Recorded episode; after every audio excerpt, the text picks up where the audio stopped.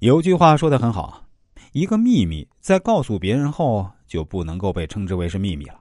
然而，我们却经常在许多场合里听过或者说过这样的话：“我想告诉你一个秘密，你可千万不能再告诉别人呢。”我们总是天真的认为对方会保守秘密，绝不会再让他人知道。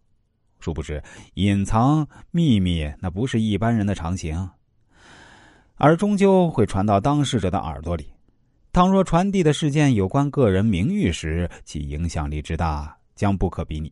令人心悸的是，如果这秘密是恶意的抨击、批评，在告诉他人时，连听话的也极有可能对你产生不安，怀疑这种人在其他地方也会采取同样的行动来诽谤自己。至于传到当事者耳朵的后果，当然更不用说。看到这里，我想聪明的你一定会反问：如果我们能够……灵活的以我告诉你一件秘密，你可不能再告诉别人的方式来间接表达赞美之词，是不是能获得比预期的效果更好呢？答案毫无疑问，当然是肯定的。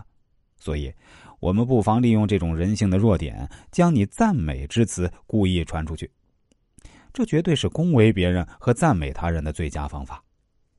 依据心理学的研究。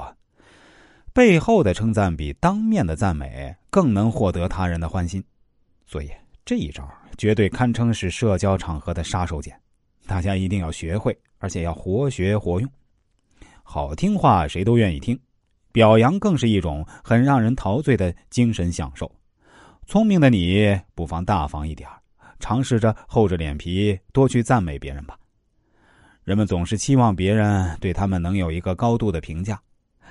你对他们评价越高，他们对你的评价也就越高。而且，当你要来回他们的高度评价时，为了争取让你重新给予他们高度评价，他们会做出更大的努力。横扫欧亚大陆的一代战神拿破仑就非常精于此道。据说一次防御作战时，意大利军团两个斩立战功的团队因士气不振而丢失阵地。拿破仑将这些表现动摇的士兵集合在一起，用悲伤和愤怒的声调说：“你们不应该轻易丢掉自己的阵地。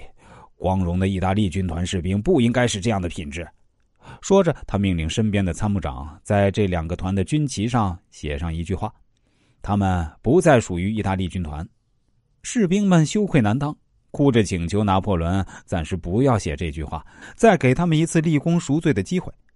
在此后的作战中，士兵们奋勇冲杀，终于保住了自己的荣誉。赞扬是一种非常高超的控制人的手段。如果你经常发自内心的赞扬别人，就为你能够对他们施加影响打下了基础。在这种基础形成后，你对他们的批评意见会对他们产生十分强烈而有效的影响。如果别人接受了你对他们的夸奖，即使你的意见听起来不是那么让人愉快，他们也会比较乐于接受你的意见。